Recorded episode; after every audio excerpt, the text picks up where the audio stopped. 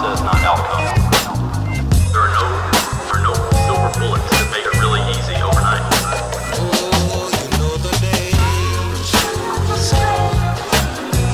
Started trust the process, which I've been doing.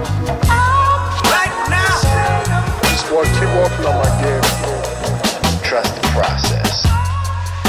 Now you really have to face yourself in the mirror every day. Look at the reality, what's here, the reality, reality, reality. Trust the process. Welcome to the Rights to Ricky Sanchez podcast. Uh, oh, boy.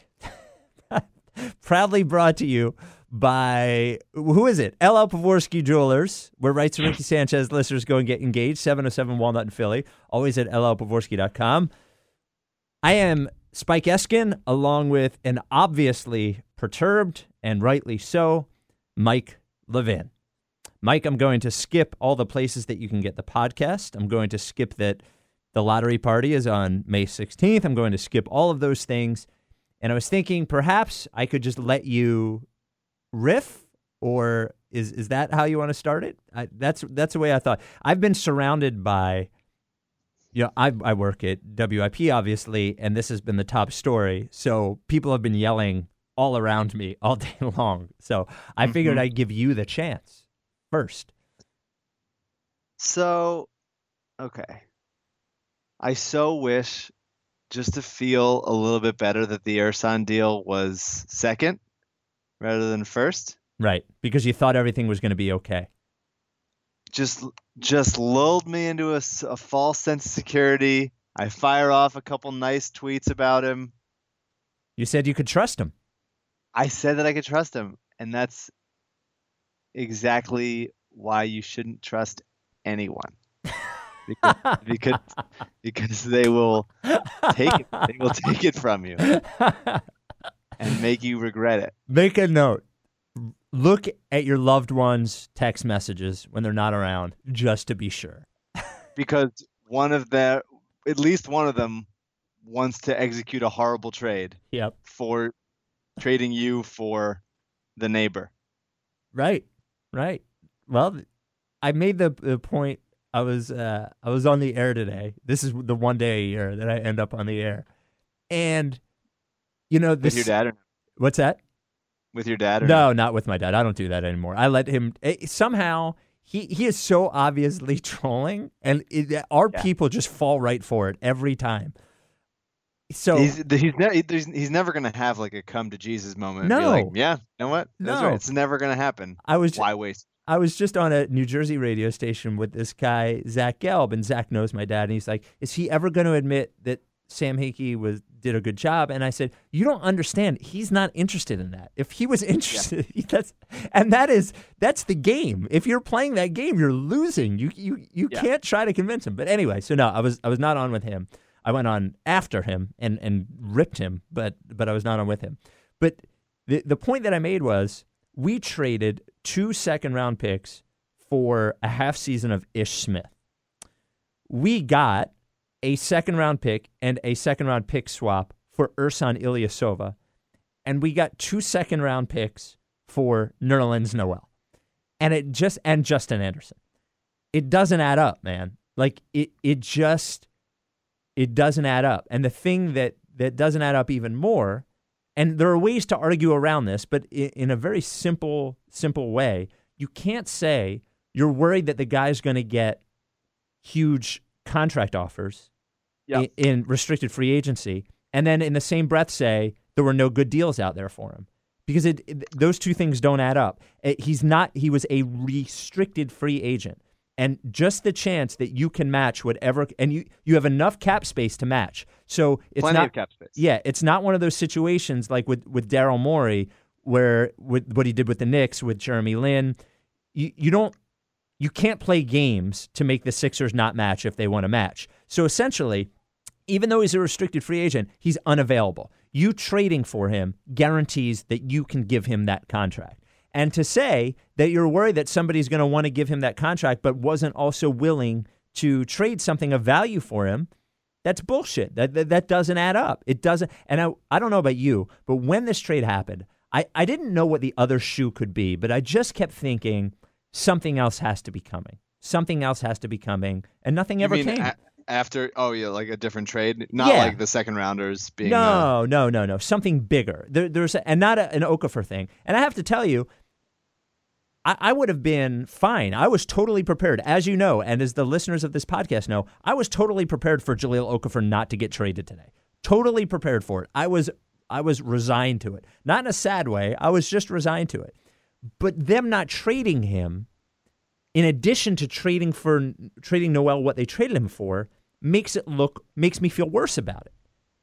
It's it's all awful. We t- there's there's so many levels to this trade that you have to address them all, like almost individually, and like sort of like block out the rest of it. So if you want to talk about like what you said, which was, oh, he's gonna get he's he's gonna walk at the end of the year.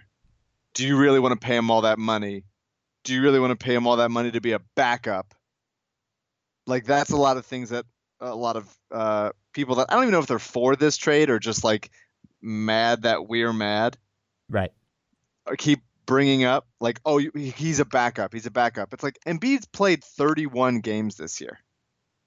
You need a defensive anchor.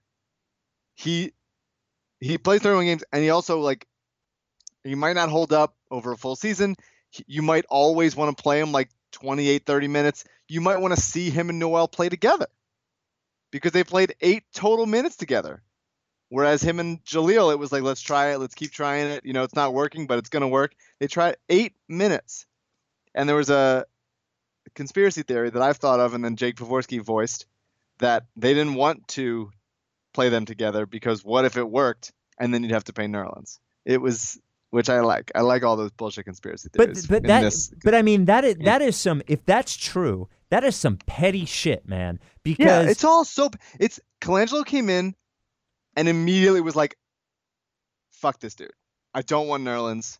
He's not, you know, and he's we've heard character issues, we've heard about like the apartment he rented. I'm sick of hearing about, about like, all that. That's all bullshit, bullshit. He's been, too. He's been nothing but great this whole like really since he came back and got the round of applause, standing ovation. Well, and look, even if you if you character issues, unless they are severe, and I will go ahead and say that I, I think outside of uh, actual, you know, committing actual crimes, let's get rid of that. Let's say you could say that DeMarcus Cousins' character issues, that's legit, right? We we can all sort of say that that is a, but everything else, everything below that, the didn't show up for practice and is malcontent, blah blah blah.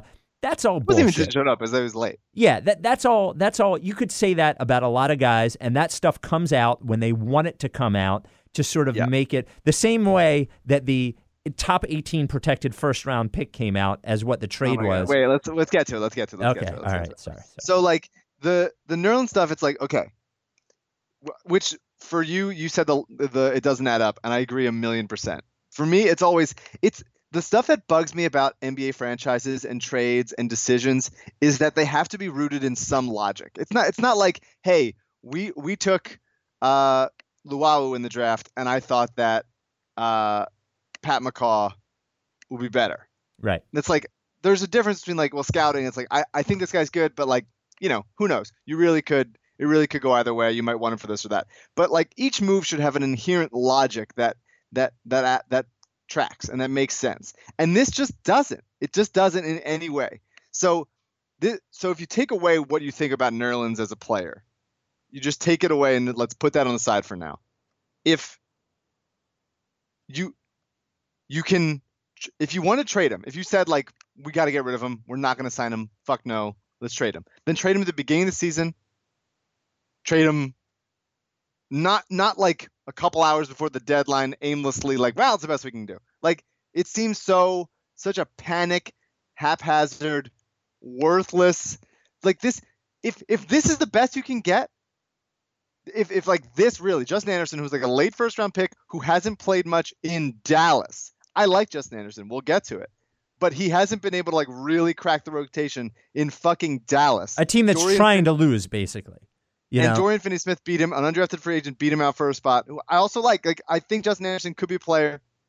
Let's put that aside. But like, it's not. He's not this coveted prospect. So he's a, he's come his second year, couldn't get minute, couldn't get real minutes in Dallas. And you frame it like Justin Anderson, the first round pick, and Andrew Bogut's salary, which we'll be able to flip for somebody else. Which Great. We didn't. Awesome. Yeah. Oh, fuck. That's not a first round pick. That's a top eighteen protected. Such like an obviously dumb fucking spin move to do. Yeah, yeah. Let's make it top eighteen protected. They're like, how many games back are they of the of the nineteenth spot? Is it like nine Here, with like eleven picks in between? Yeah, it's funny. I said on the air, I said, well, you never know. Maybe they win twenty-four games in a row in the second half, yeah. and we get the first round pick. And by the what way, what the fuck kind but, of thing is that? What a waste! What a what a like. We think our fans are so stupid that we're gonna tell them it's a top eighteen pick, and if somehow the Mavs become the best team in the league, then hey, we get to fucking draft Tyler Lydon at like twenty-one. Well, amazing. Th- that's it's not gonna fucking happen. Why would you do that? It's such it's such a bullshit spin, like Colangelo thinking he's this like smooth talker that he's like, ah, it's a first. Let's let it be a first. Could be a first. Fans will be excited about that. What are you saying? Well, the funny thing is, is even if we got the nineteenth pick in the draft, I don't think that's enough for Nerlens Noel. I, well, that's the thing. Is that, yeah. is that it's if it's if you're saying we are not going to match on this guy. If you're saying we are not going to match, let's get something for him, then a, a, a prospect that's c- kind of fallen out of favor and a future first-round pick, that's fine.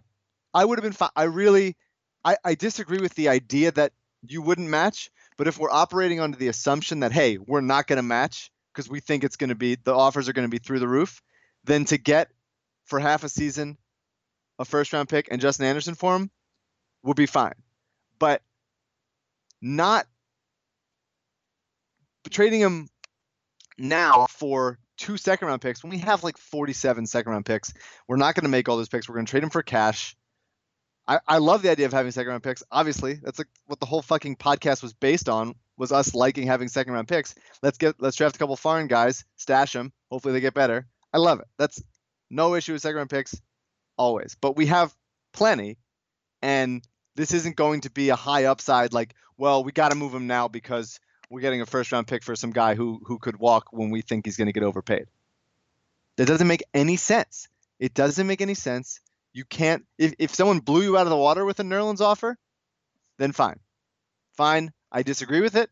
I disagree because I think you should match because he's really good, and you're going to need somebody to back up and play play with Embiid when he's hurt, when he's on the bench, when maybe they can play together. We never saw Covington, Noel, and Embiid together. That would have been an awesome lineup. And so, but even then, this wasn't that offer. So I, I, I don't know how you can like it from any side. From any fucking side, I don't know how you can look at this and be like, yeah, we got something. It's not much. Justin Anderson, who we like, think could be good, is just not any any number of elite prospect. If they if you got offered like even Chris Dunn for him, or even like Denzel Valentine, like guys that ha- Justin Anderson's older than Nerlens, I think, or like right around the same age. It it's, it's just a bad trade on every on every fucking level. You were exactly right when you said that, like, you can't on the one hand say, man, no fucking offers, this is the best we can do, and awful, and also he's probably gonna get overpaid because all these teams want him. Like, those don't line up. That's a logical flaw, and that's what kills me with these N B A front offices. When they do shit that doesn't make any sense, they spin it like, yeah, yeah, well, we have to. But if you really look at it and say, why are we doing this? What's the best case scenario? What's the worst case scenario? It just doesn't make any logical sense. Can I tell you something funny? The, the Mavericks are only three games out of the eighth spot in the playoffs in the Western Conference somehow. I know this is they, they could. I mean, they had a they've had a good run with Jokic. Well, but if they, they just... made the playoffs, they would have a chance at. Uh, At at not being oh they would still be sixteenth, right? Yeah. Yeah, there's, yeah, there's yeah, no yeah. way they're catching Oklahoma City. Yeah, well they'd have to catch well they'd have to catch Detroit, Chicago. Yeah, yeah. Okay. I, I thought it might be a little closer. It is actually a little closer than I thought it would, but there's no way Dallas wants to make they're they're never making the playoffs. So so we don't have to worry about that. Um yeah, it it's a bummer, and it's a bummer especially for I feel like we were all attached to Nerlens in a specific way because of the initial trade. You know, he was the first process move to get Nerlens, but yeah. I, I feel specifically he was my favorite. I, it was him and him and him, Roten, Covington. You know, I I really liked watching him play.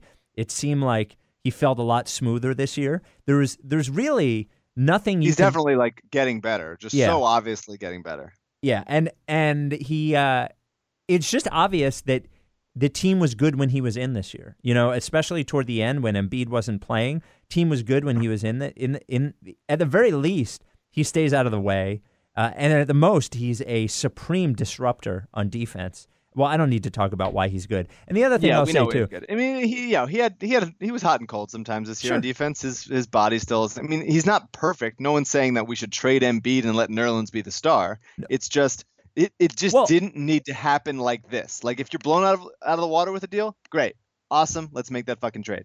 But this is just, just giving up and not realizing like, oh, this guy's clearly better. This guy's clearly better, and we're we're just handing over a somewhat long-term asset for this. Like if you sign him, if you sign him to say like, you know, the max is twenty-five, say you sign him to a twenty million dollars offer a year, twenty million, the cap will keep going up.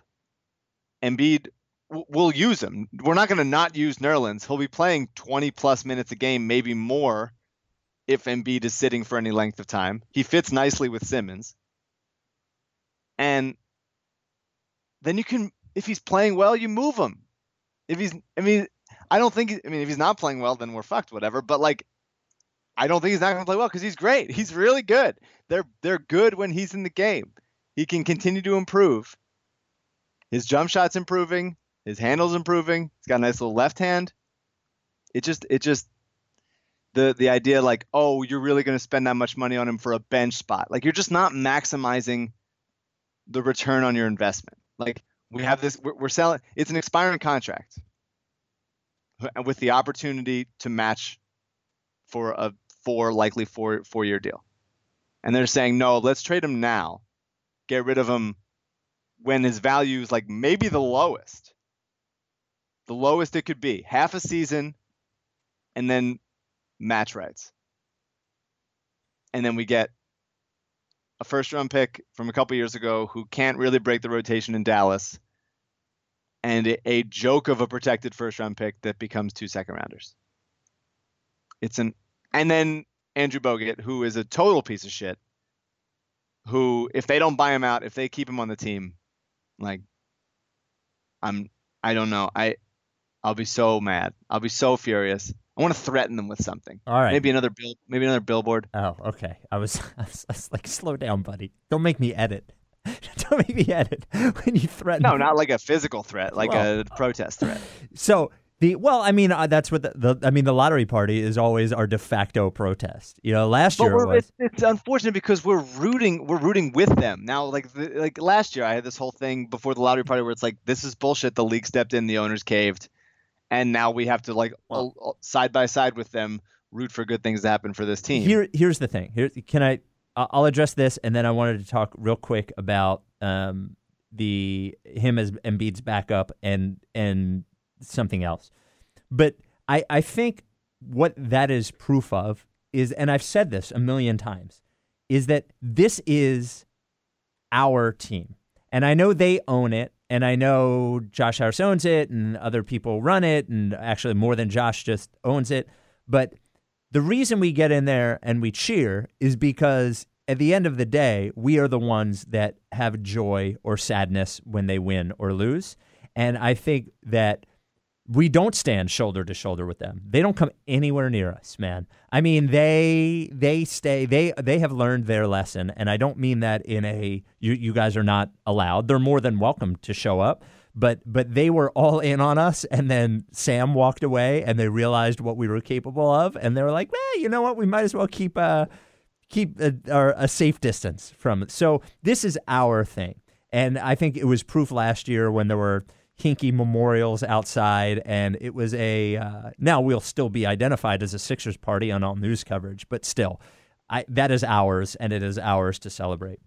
What I'll say about Noel and Embiid in, in that he's being his backup, I feel like we hear a lot, you know, there's no guarantee of this, there's no guarantee of that, and, and we make fun of people that said Embiid may never be healthy and so on and so forth. So I don't want this to sound like that, but I think it sounds different because Because I mean it differently. I am not sold and nor should any of us be sold on Joel Embiid as a permanently healthy big man. And not in the yeah. permanently healthy way that I expect a robot to be, but a permanently healthy way even in a normal seven-foot human. He is not playing in the next four games, whether that's a tank or not a tank, or if it's his knee or not his knee. I don't know. He's had the the the foot thing and the back thing, and the you know there were enough people scared off of him not to take him in the draft, and there have been a lot of people scared off of him. I hope he's healthy for the rest of his career. But I have not seen evidence of that, and we continue to not see evidence of that. And even so, so I don't mind overpaying for a hedge on his health. And I think not at all. And I think Nerlens Noel is the perfect overpay as a hedge. You can win a championship, not in the same way that Joel Embiid is your center, but you can win a championship with no- Nerlens Noel as your starting center. And if for some reason Joel Embiid never gets fully healthy, and your your starting point is whatever our pick is this year, the Lakers pick, Ben Simmons, Nerlens Noel, Dario Saric, Robert Covington et al., I'm okay. You know, let's go to town with that. Let's give that a try. Because you know what? Then then we're not giving Joel Embiid a, a max con- contract extension. I don't know. We'll figure it out from there. But I'm absolutely fine with him as our future center if Joel Embiid never gets healthy. And that is a reality that we have to deal with. And there is no plan for that now. There's no plan. You had a perfect backup plan, and there's no plan. And if I have to say, to me, what really happened here is he had to make the trade in the offseason. He screwed it up. He didn't make the yeah. trade. He didn't make the trade in the offseason. And it's funny you bring up Chris Dunn, because I was saying on air earlier, I don't like Chris Dunn that much. You know, even after watching him, for a guy his age, wa- watching him live, I don't really get it. He's very pesky on defense, but he, yeah. he just seems like he's pesky. And on offense, it doesn't seem like he, he really knows what he's doing. But I don't know. But if the move was in the offseason to get that pick that ended up as Chris Dunn, if that was the offer, then then you should have fucking take, taken that offer, because all you did, everybody's value just went down after that. Went down, continually went down. And it went down so far that, you, you okay, you missed it. You overplayed your hand. You didn't you didn't take what you wanted to take. You wanted to, to see what happened. You missed it. Now the best value is to not trade either of them. He means more to you on your team than he meant to you in a trade. That's the truth. And they, they screwed it up. He shouldn't have made the trade. He should have done nothing. They I would have. They should have done nothing. They should have done nothing. Well, they had the, they, the fact that we we probably won't even get to this much, but the fact that the Sacramento pick became exponentially more valuable both in this year and in twenty nineteen, and then the Lakers hire Magic Johnson. They're going to be bad. They'll you know they're probably not going to get out of the like. It's it's either going to be like the fourth or fifth pick this year, or like a high pick next year, because it doesn't seem like they're going to get good anytime soon. So like things things were really working out before the Sixers even made a fucking trade. And then they go ahead and trade Ersan for a couple seconds and Splitter's contract. And it's like, great. Things are working out great. You trade Okafor for literally anything, our future first, Denzel Valentine. Even, honestly, some people disagreed, but if if this was the package for Jahlil that they got for Nerlens, I'd be totally fine with it. I would have been one hundred percent fine with it. And, but it's just like, it's, it's so, that's because we don't think Jahlil is good. But in the Nerlens thing, it's, it's so in the middle of something. It's so in the middle of like, well, it's, it's almost, it's almost a decent package. It's almost like, hey, we got value for this guy. We're not going to, we're not going to sign. And it's almost, but, but also like people think he's like good enough to where they like, you know, give a shit, but like n- not good enough to where they like really sell anything. And in that middle area, it's nothing. It's no man's land. The best, we have plenty of second round picks. Not saying that I don't like second round picks. I feel like I'm arguing against myself. Not saying I don't like second round picks, but like we got plenty. Like we're good. We're set on seconds. We're okay. We got the ones yesterday that his dad traded for Ish Smith. We're fine. We had enough. But now we're in this. So like Justin Anderson could become like a solid role player. He could be like a nice seventh, eighth guy in the N B A. Great. Would love it. Could play some defense. Attacks the basket, needs to hit shots more. Pretty athletic, would be fine. But like, is is that like that? That's like the best you're gonna get for like, hey, well, you know, we're otherwise we let him walk. Nerlens is a potential, like, legitimate disruptor. He gives Dallas the kind of centerpiece that they haven't had since Tyson Chandler when they won a championship. Right, right. They basically and, got got the Tyson Chandler two point oh version or whatever to, yeah, to replace. And, yeah. And so, like, not like he would have been as valuable here, but some team, if they signed him in two years, would would be like, oh, shit, that guy's sitting there. I'm willing, now that he, he has two or three years left on his deal, I'm willing to, like, actually send value to the to the to the Sixers for Nerlens, rather than like, I'll take him off your hands, you're not going to sign him anyway. Like, if the the fact the fact is, like, the the upside of of the package that they did get isn't high enough to where you wouldn't risk some team like giving him a legitimate max contract and being like, well, we can't sign him for twenty-five million, so we'll let him walk. And if that happened, if someone if some team gave him gave Nerlens a max contract this offseason, And and they said, that's just too much, where we don't want to match, I, I would, I'd probably be okay with it. I th- I think it'd be frustrating. I don't I don't think some team's going to give him a legitimate max. If it's twenty million, then I think I think you do it, because I think that's a movable piece, because centerpieces on defense who can protect the rim and like just catch lobs all day are valuable in this league now. You can see how little Brooke Lopez and Jahlil Okafor and all those guys are going for, because those positions are dying. No one wants them. But Nerlens is the kind of guy that people do still want. So I, it's just so in the middle, where it's like, it's not good enough to be anything, and it's not bad enough to where you say we'd rather keep him. And I think that's why Colangelo just like totally panicked, got scared, and said, well, I have to trade somebody. So now I'm going to come into this press conference and say, oh, you know what? We this is a hap- we're so happy. Justin Anderson, we've always liked him. He was always a guy we were interested in. Oh, Nerlens just just posted something. Wait, yeah, I was going to read it. I, you can read it. Go ahead. I was waiting for you to slow down, but keep going. So, uh, Philly, what an exciting journey it's been to have such an amazing city embrace a kid from Boston coming out of Kentucky the way y'all did. Something I'll truly never forget. And even though the ups and downs, I never doubted the love here. That won't change. Thank you to everybody that believed in me and supported through the process. Love, and N four. Man, remember he he tweeted out the lottery party two years ago. Yeah. Uh, bust the process when we were singing the Noel song on the bus. He retweeted. I think us. He did lottery party twice. I think it was oh, two years he? of lottery party. I think he did it at uh, at Buffalo Wild Wings and at uh, uh, last year at the Xfinity Live. Nerlens, I'll miss Nerlens. I'm gonna miss Nerlens. I I think I would say it didn't affect me immediately right away.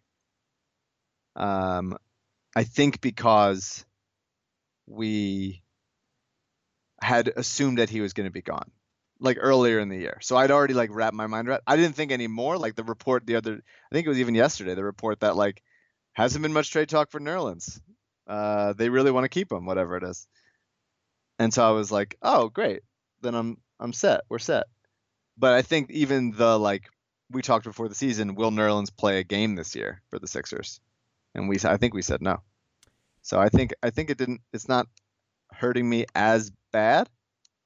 Uh, what really crushes me is the is like the logic of it all. Well, like I get, it just doesn't make any sense. I gotta tell you, the I feel a little numb about all of it, because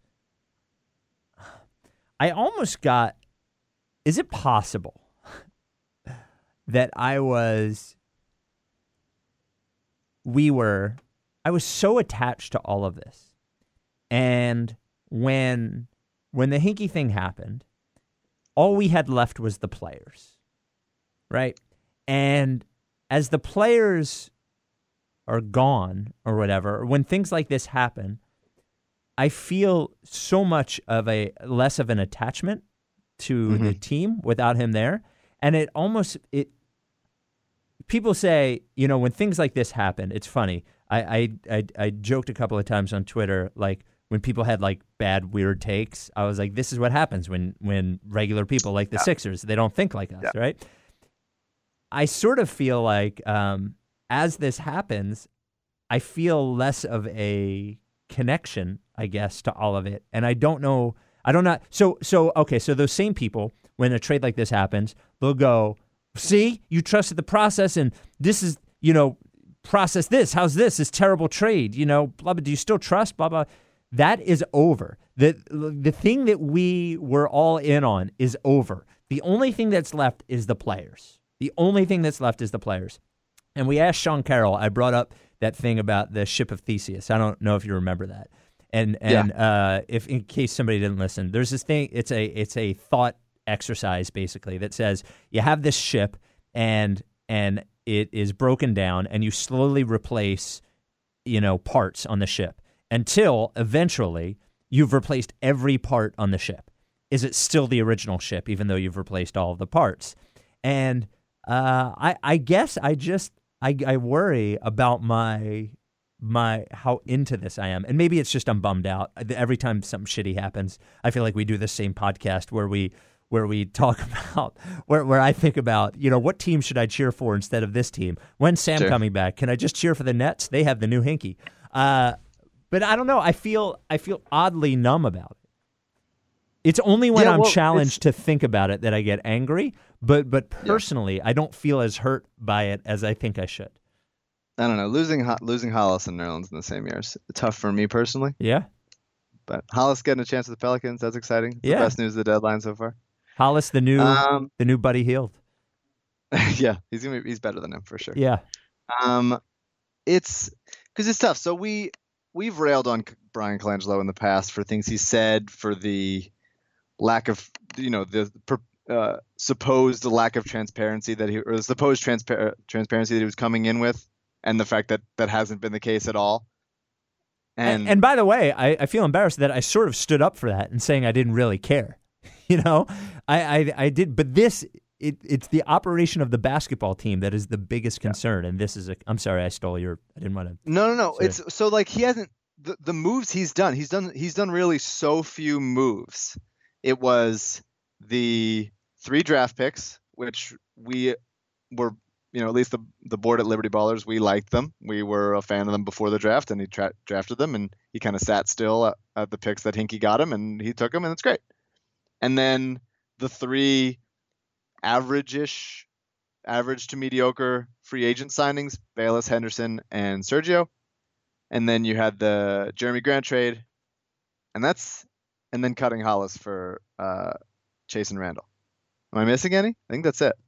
So that's like it, yeah. The actual trades, the actual moves he's done were pretty like harmless. And so we were saying the, oh, you know, he hasn't mess- he hasn't messed up yet. He hasn't messed up. He's, you know, Hinkie's gave him such a good hand. He really has to try super hard to fuck it up. And I don't think that this is fucking it up. I don't think we're screwed. We still have Simmons and Embiid and a ton of picks, and in the future, good picks. Bunch Dario of second rounders. Maybe package Covington. Into something. Dario, yeah. Hopefully Covington. I'm worried that they're going to trade Covington in like the offseason or let him walk. I, I feel like they don't think he's as good as we think he is, and I think they're getting scared about paying him, but that's a separate conversation. I'm worried about it. But like this was, it's, this isn't fucking it up. We still have the stuff, but it it's so just like, well, you didn't have to do that. That's just shooting yourself in the foot for no reason. You just, just didn't have to do it. You just didn't have to do it. You finally make your mark on this team, and it's trading Nerlens, where he's going to fucking flourish in Dallas. He's going to be great. That is a perfect situation for him.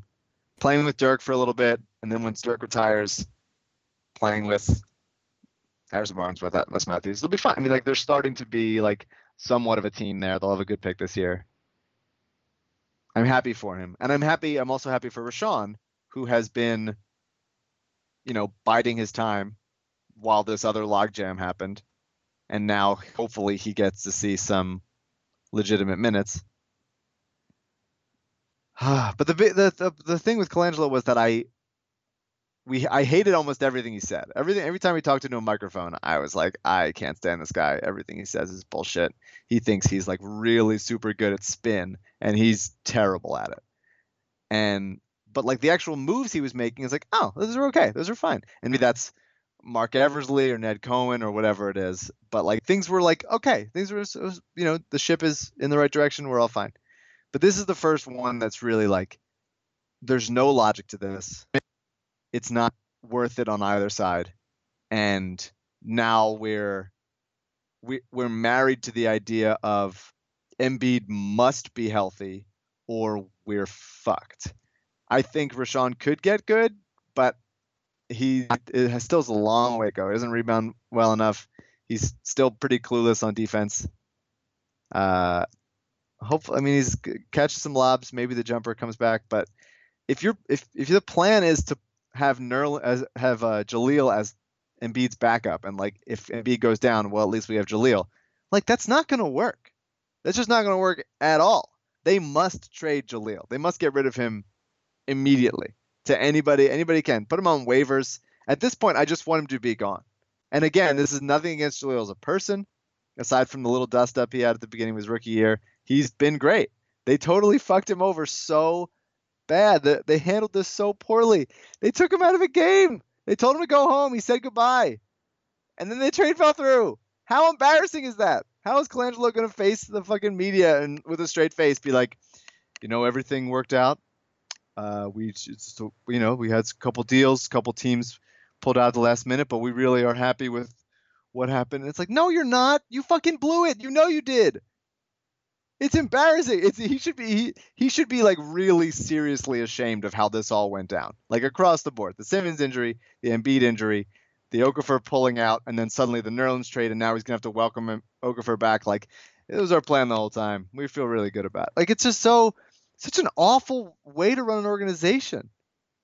He's terrible. He's terrible at this. He's he's bad at the stuff that they criticize Sam for. He's worse. Except he thinks he's good. What's the fuck? What's going on here? Insane. You hit a, a Seinfeldian. I know. It got it's, this trade Seinfelded me. His name is Noel. He's not even a Chris. He doesn't even like Christmas. Uh, L L. Pavorsky Jewelers is the exclusive sponsor of the Rights to Ricky Sanchez podcast. L L uh, said that he had a Rights to Ricky Sanchez customer today looking for an engagement ring. As you may know, he is the place to get engagement rings. He's a fine gentleman. He would never trade any of your shit for two for two second round picks. We can guarantee that. Or if you uh, if he did, saying it was a first and it being two seconds is just. I really hope tomorrow in the in the thing he says like, you know, it might be a first. Like I hope he tries to spin that to be like, we got a first. Well, it's almost like, like L L. L L would never sell you a ten thousand dollar ring and and tell you it was a hundred thousand dollar ring, right? That's right. That's you right. You're get you're getting everything at face value. Though he's probably excited because L L loves Richaun Holmes, and uh, we'll probably see more Richaun Holmes unless we see more uh, Jahlil Okafor, which should be a lot of fun. So if you want to make an appointment to buy an engagement ring from our sponsor, L L. Pavorsky Jewelers, L L, who we love dearly. We love you dearly, L L. I just can't muster up the happiness right now. Call L L at two one five, six two seven, two two five two. Visit L L. The store is at seven oh seven Walnuts. Lovely store. Lovely, intimate store. Tweet them at L L Pavorsky or send them an email. Go to L L Pavorsky dot com. For every podcast, as part of his sponsorship, L L donates to the Alzheimer's Association of the Delaware Valley and the National Coalition Against Domestic Violence. L L Pavorsky Jewelers. Not today. Hello, Whiskey Jewelers. Not today. Not today. Tomorrow. Yeah, maybe tomorrow. So what now? So what do we do now? They're gonna. They're gonna. They're gonna. Boy, is, is this a? Like, they're gonna fucking suck the rest of the year, man. Aren't they? I mean, they're gonna be terrible, right? I mean. Well, be- I mean, the with the Ersan stuff, I'm excited for Dario to get major minutes and play a lot next to Embiid, hopefully. And if Simmons comes back, the lane's open for him to get playing time. I mean, the, the Ersan trade was so good because we were worried about him signing this kind of player to a long-term deal. And the fact that he traded him at the deadline for solid, reasonable value is was is exciting. It was good. I felt so good yesterday, man. It was great. It was great. Between that and the Boogie deal, Kings are going to be bad. That pick swap, the Sixers are going to have almost certainly at least one top five pick. And then hopefully that Lakers pick is in there. Could be two top five picks. That'd be great. I mean, things were going good. The twenty nineteen Kings pick, it's amazing. It's an amazing trade chip. As about as good as the, almost as good as the Nets pick this year. And, uh, you know, we started talking about, you know, maybe we, maybe we step in and make a couple offers for Paul George. And I heard that the, that the Sixers were, were, you know, kicking the tires on that. But it seemed, it seems like they, uh, it seemed like they had a bunch of different things happening. And then like they all kind of came crashing down around the same time. And this was the one they were left with. And it was like, well, Justin Anderson was uh, somebody, and we can spin it like it's a first-round pick. I bet it was two seconds, and they were like, "Can you make it a first-round pick just so we can say you're never going to get to top eighteen, but, but just could you could you say that it is top thirty protected, top thirty protected first-round pick, a top thirty protected first-round pick, a a top draft protected. If it's in a draft, then you don't get the pick, but if it's not in a draft, then the pick's all yours." I'll tell you, you you are right about the İlyasova trade just being a fucking really just. was a a bait and switch, you know. Oh my god. Real trick. Yeah. A it, real trick. It was it was perfect. It was such a nice trade. It was such like an oh, he gets it. He gets it. He gets it. We're going to we're not going to spend money on like a position that we, you know, don't have room for when we have two like legitimate prospects playing the same position. We're going to get rid of him. We're going to move him at the height of his value. And a couple second rounders, awesome, love it. Colangelo, not that bad. Wait a second, wrong. Nerlens for I expected, I was waiting for a surprise, but this was not the surprise I was he totally expecting. Surprise. That's the thing is that when you think he's like got multiple things brewing, where it's like, okay, here's the other shoe's gonna drop. Hinkie was a big other shoe's gonna drop guy. Colangelo so far has not been. He can focus on one thing at one time. During the draft, it was like, all right, he's making these picks. Something's coming. Here we go. No, we're just – it's over. The draft ended. Can I, te- can I tell you some tea leaf uh, reading I was doing beforehand? Please, can and you? I, I try not to tell you these – I love to surprise you with them. Like I don't – I don't. I purposely do not – we don't discuss Sixers very much at all during the week because if we did, what would we have to say – when we did the podcast, right? It's more fun this way. So I mentioned this to who? Derek to see if I might be right, Dietrich to get me to ag- to agree with me, and uh, Jake this morning because I see him at work, which is funny anyway. Um, Jake, who, by the way, argued with my dad about the Sixers on Tuesday morning and, and lost, as everyone does. Come on. Yeah, come on, Jake. Yeah, I know. Just don't talk to him. Just walk the other direction. Right on the air. If you see Howard Eskin anywhere, Angelo loved it. Just walk away. Angelo, same thing. Just don't talk to him. People don't want to admit it. They're never going to admit it. We are going to drown them in retweet Armageddon takes. We won't even. We'll just bring them up up their old takes, and well, there's nothing they can say about it. But don't actually talk to them about anything, because it's worthless. I got to tell you, I have a real. We might end on this hot take about retweet Armageddon, but but.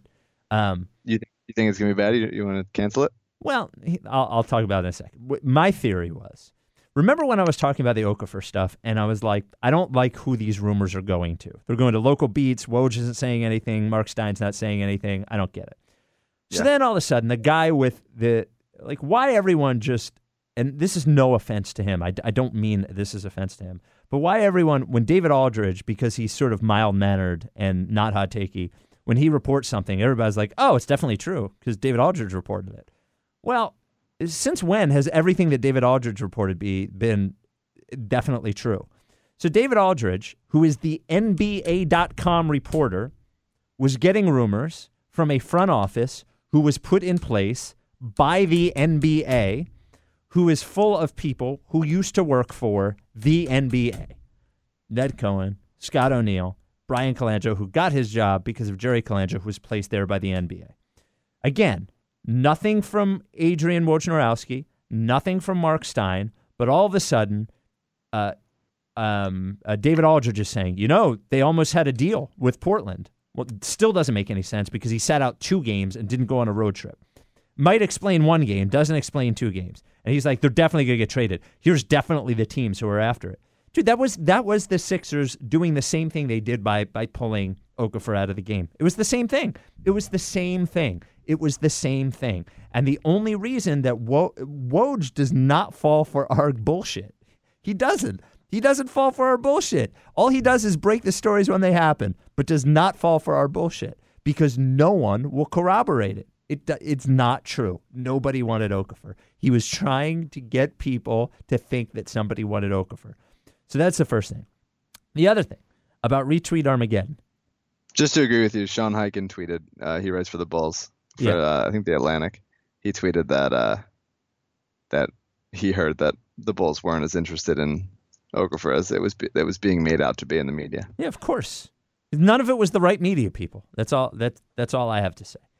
So and, the right media people for you would be Woj and Mark Stein. Yeah, and and not that they're not used sometimes, or not that they're not the they're not, but like when when they're saying something, I'm in. I'm like, okay, what's going on? There's something going on. Um, but these other he writes people, for the, the Athletic. By the way. Did I say the Atlantic? He writes for the Athletic. Athletic. Whatever. Go for it. So then the other thing is retweet Armageddon.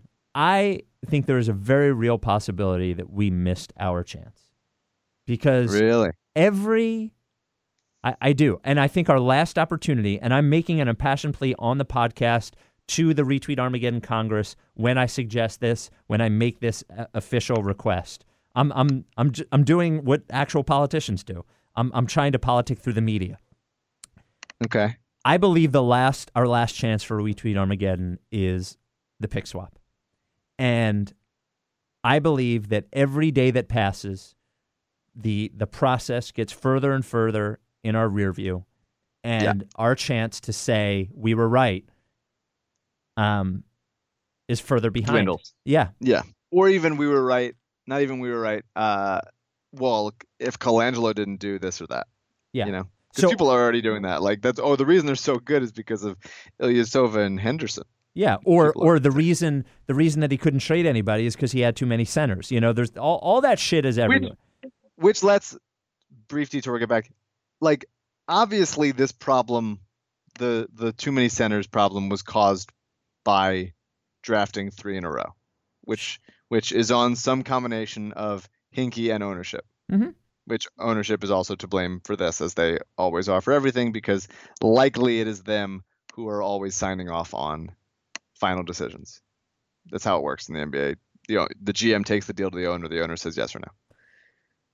So, so it's like... For sure, we hated the Okafor pick. We hated it then, we hated it a year in, and we hate it now.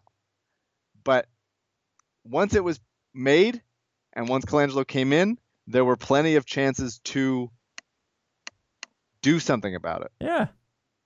Get out from under it, trade either of them, figure something out. Anything. It was a bad pick from the start, and that's... It, Hinkie deserves some of that blame, all, a little, somewhere in between, depending on what theories you believe in.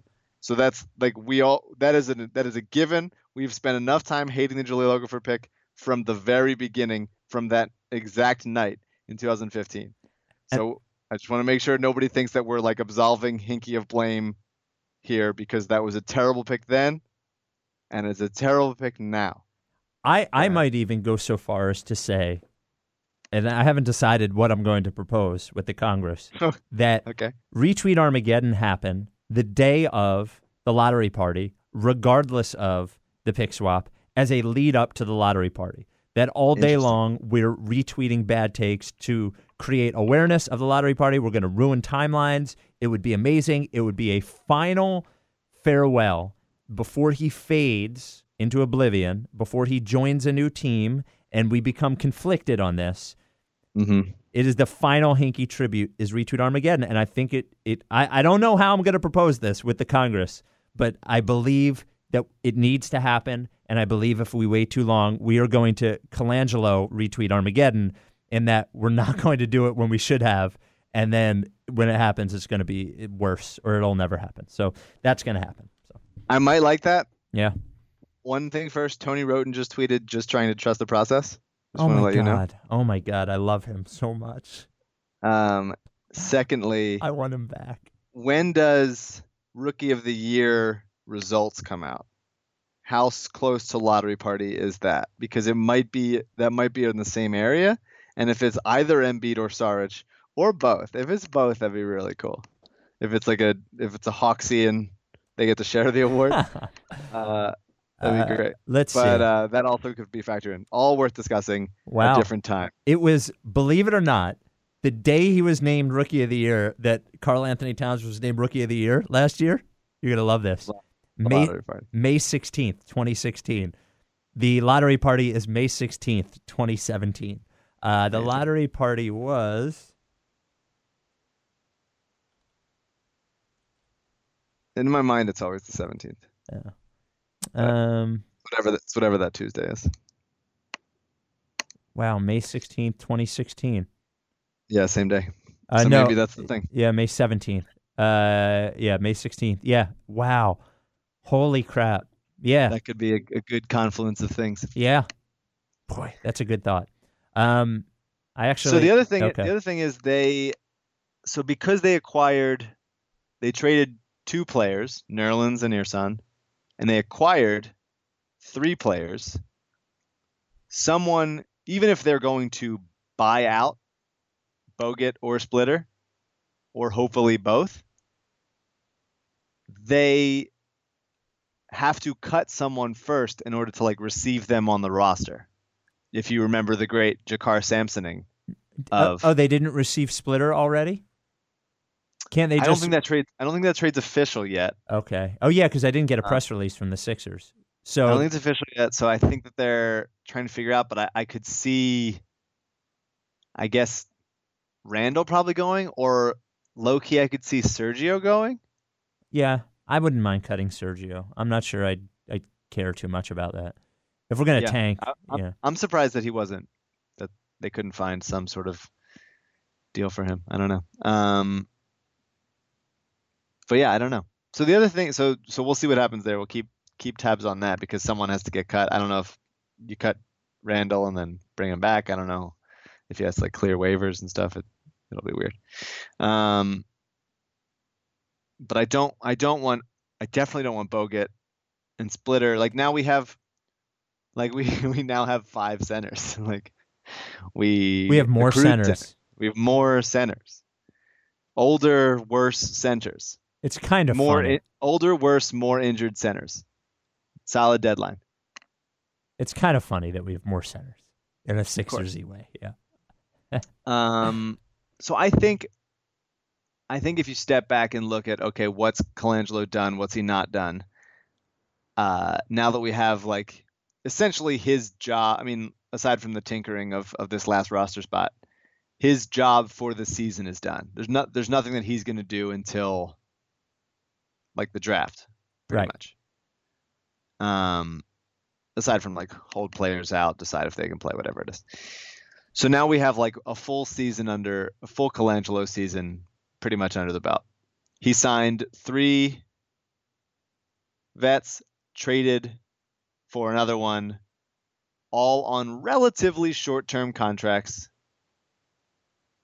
and didn't make any. Like he didn't trade Nerlens for like Jared Sullinger or some some type right. of like veteran-y guy to come in and and like make the team better in the short term and push for a playoff spot or just for uh, worthless wins. My thinking is when you step back and look at it, he really wants another top draft pick this year, and I think the. I think it's all. It was all the whole year, being very cautious with Simmons, keeping Embiid out for, uh, I mean, you'd be cautious with him anyway, but I think keeping him out maybe a little bit more excessively. I th- I think it's all gearing towards hoping that they lose games and end up with another like top flight player or two. And so I, this to me, I, I, I guess I would say I, I'm surprised that he, not ever publicly, but pretty much through his decision making, it was let's let's like sneaky look respectable, but actually be tanking. That's my that's my impression of of of what Colangelo, how he played his cards this season, and including now. I think and I think the fact that Nerlens is so clearly better than Okafor, and he's the one that went, and then now Embiid's out for the next four games or whatever, and it's going to be, hey, Jahlil starting at center, loss, loss, loss, loss, loss. I think uh, that to me is is a, is a is a not obvious but pretty decent indication that he's like, and maybe respectably so, like we got to get one more top flight guy in the draft while we're here. Well, because we just traded away the other one we had. Yeah, it's like we had one. You know, we we got to send him out. Make sure we get another one. Whatever. Um, It's a bummer, it's man. It's not a good it's day. It's a tough. If if how you'd be feeling. So if they didn't, if they did nothing today, if the Ersan trade happened and they just sat the rest of the day, I'd be fine. So, I'd be told you sewing my ass off about. Uh, you, you definitely Jahlil. would. You definitely yeah. would. And I'd be, I'd still be like aghast about them telling Jahlil to go home. Yeah. And not traveling with the team, and then bringing him back. But you'd be okay. Like just be, so obviously eat crow, a blatant display of crow eating. Yeah, but you'd be okay with the the Ersan trade, and it would be hard. I'd be happy with the Ersan. It'd be like, God, I can't believe we have to fucking watch him again. But yeah. you know, all right, well, things still worked out. Dario gets a start. We'll have you know, we'll rotate the centers so where they can get some minutes. Everybody will sit a couple days, whatever it is. It'd be fr- it'd certainly be like, oh fuck, we still have him, but. I mean, just the fact that they not only traded the wrong guy, but traded him for such a just just low. Just they sold so low on him. Just sold so obviously low with just because they they they were worried about somebody else paying him too much to where they'd actually have to make a decision of how much this guy's worth. And then if they match it, then people saying twenty million for a backup, twenty million for a backup. It's wrong. They're wrong. Those people are wrong. People saying that are, are wrong and aren't thinking it through. If you don't like Nerlens and you think he's just not that good, I also think you're wrong. But you should still see this as a bad trade. As well. Yeah, objectively, I think it's a bad trade. I just think it's a yeah. bad. You can you, there's levels to it on on either side, but this is regard. If, if you think Nerlens is bad, then this is, then then you still don't trade him for this. No. You say like, oh well, then I'm fine letting him walk. If some team does happen to blow us out of the water with an offer, and we say no, nah, that we can't do that, then it's fine. But if but if the trade today was good enough to where you're saying, yeah, okay, that's enough. I'll take that. I'll take. I'll I'll cash in the chips now and say like, yes, this is this is good enough for me to be like happy. But it's not. It's just like objectively not. Regardless of what you think of Justin Anderson, because the fact is, like, he wasn't a coveted asset for Dallas. It's not like you were like, we need him, and they're like, nah, nah, nah, nah. We love him. He's playing, like, eleven minutes a game off the bench behind, uh, what's his name? The guy from Florida. You know what's a crazy uh, exercise in sample size is his three-point shooting. He's he's always, like, at twenty-nine or thirty percent, except for his last year in college when he shot forty-six percent.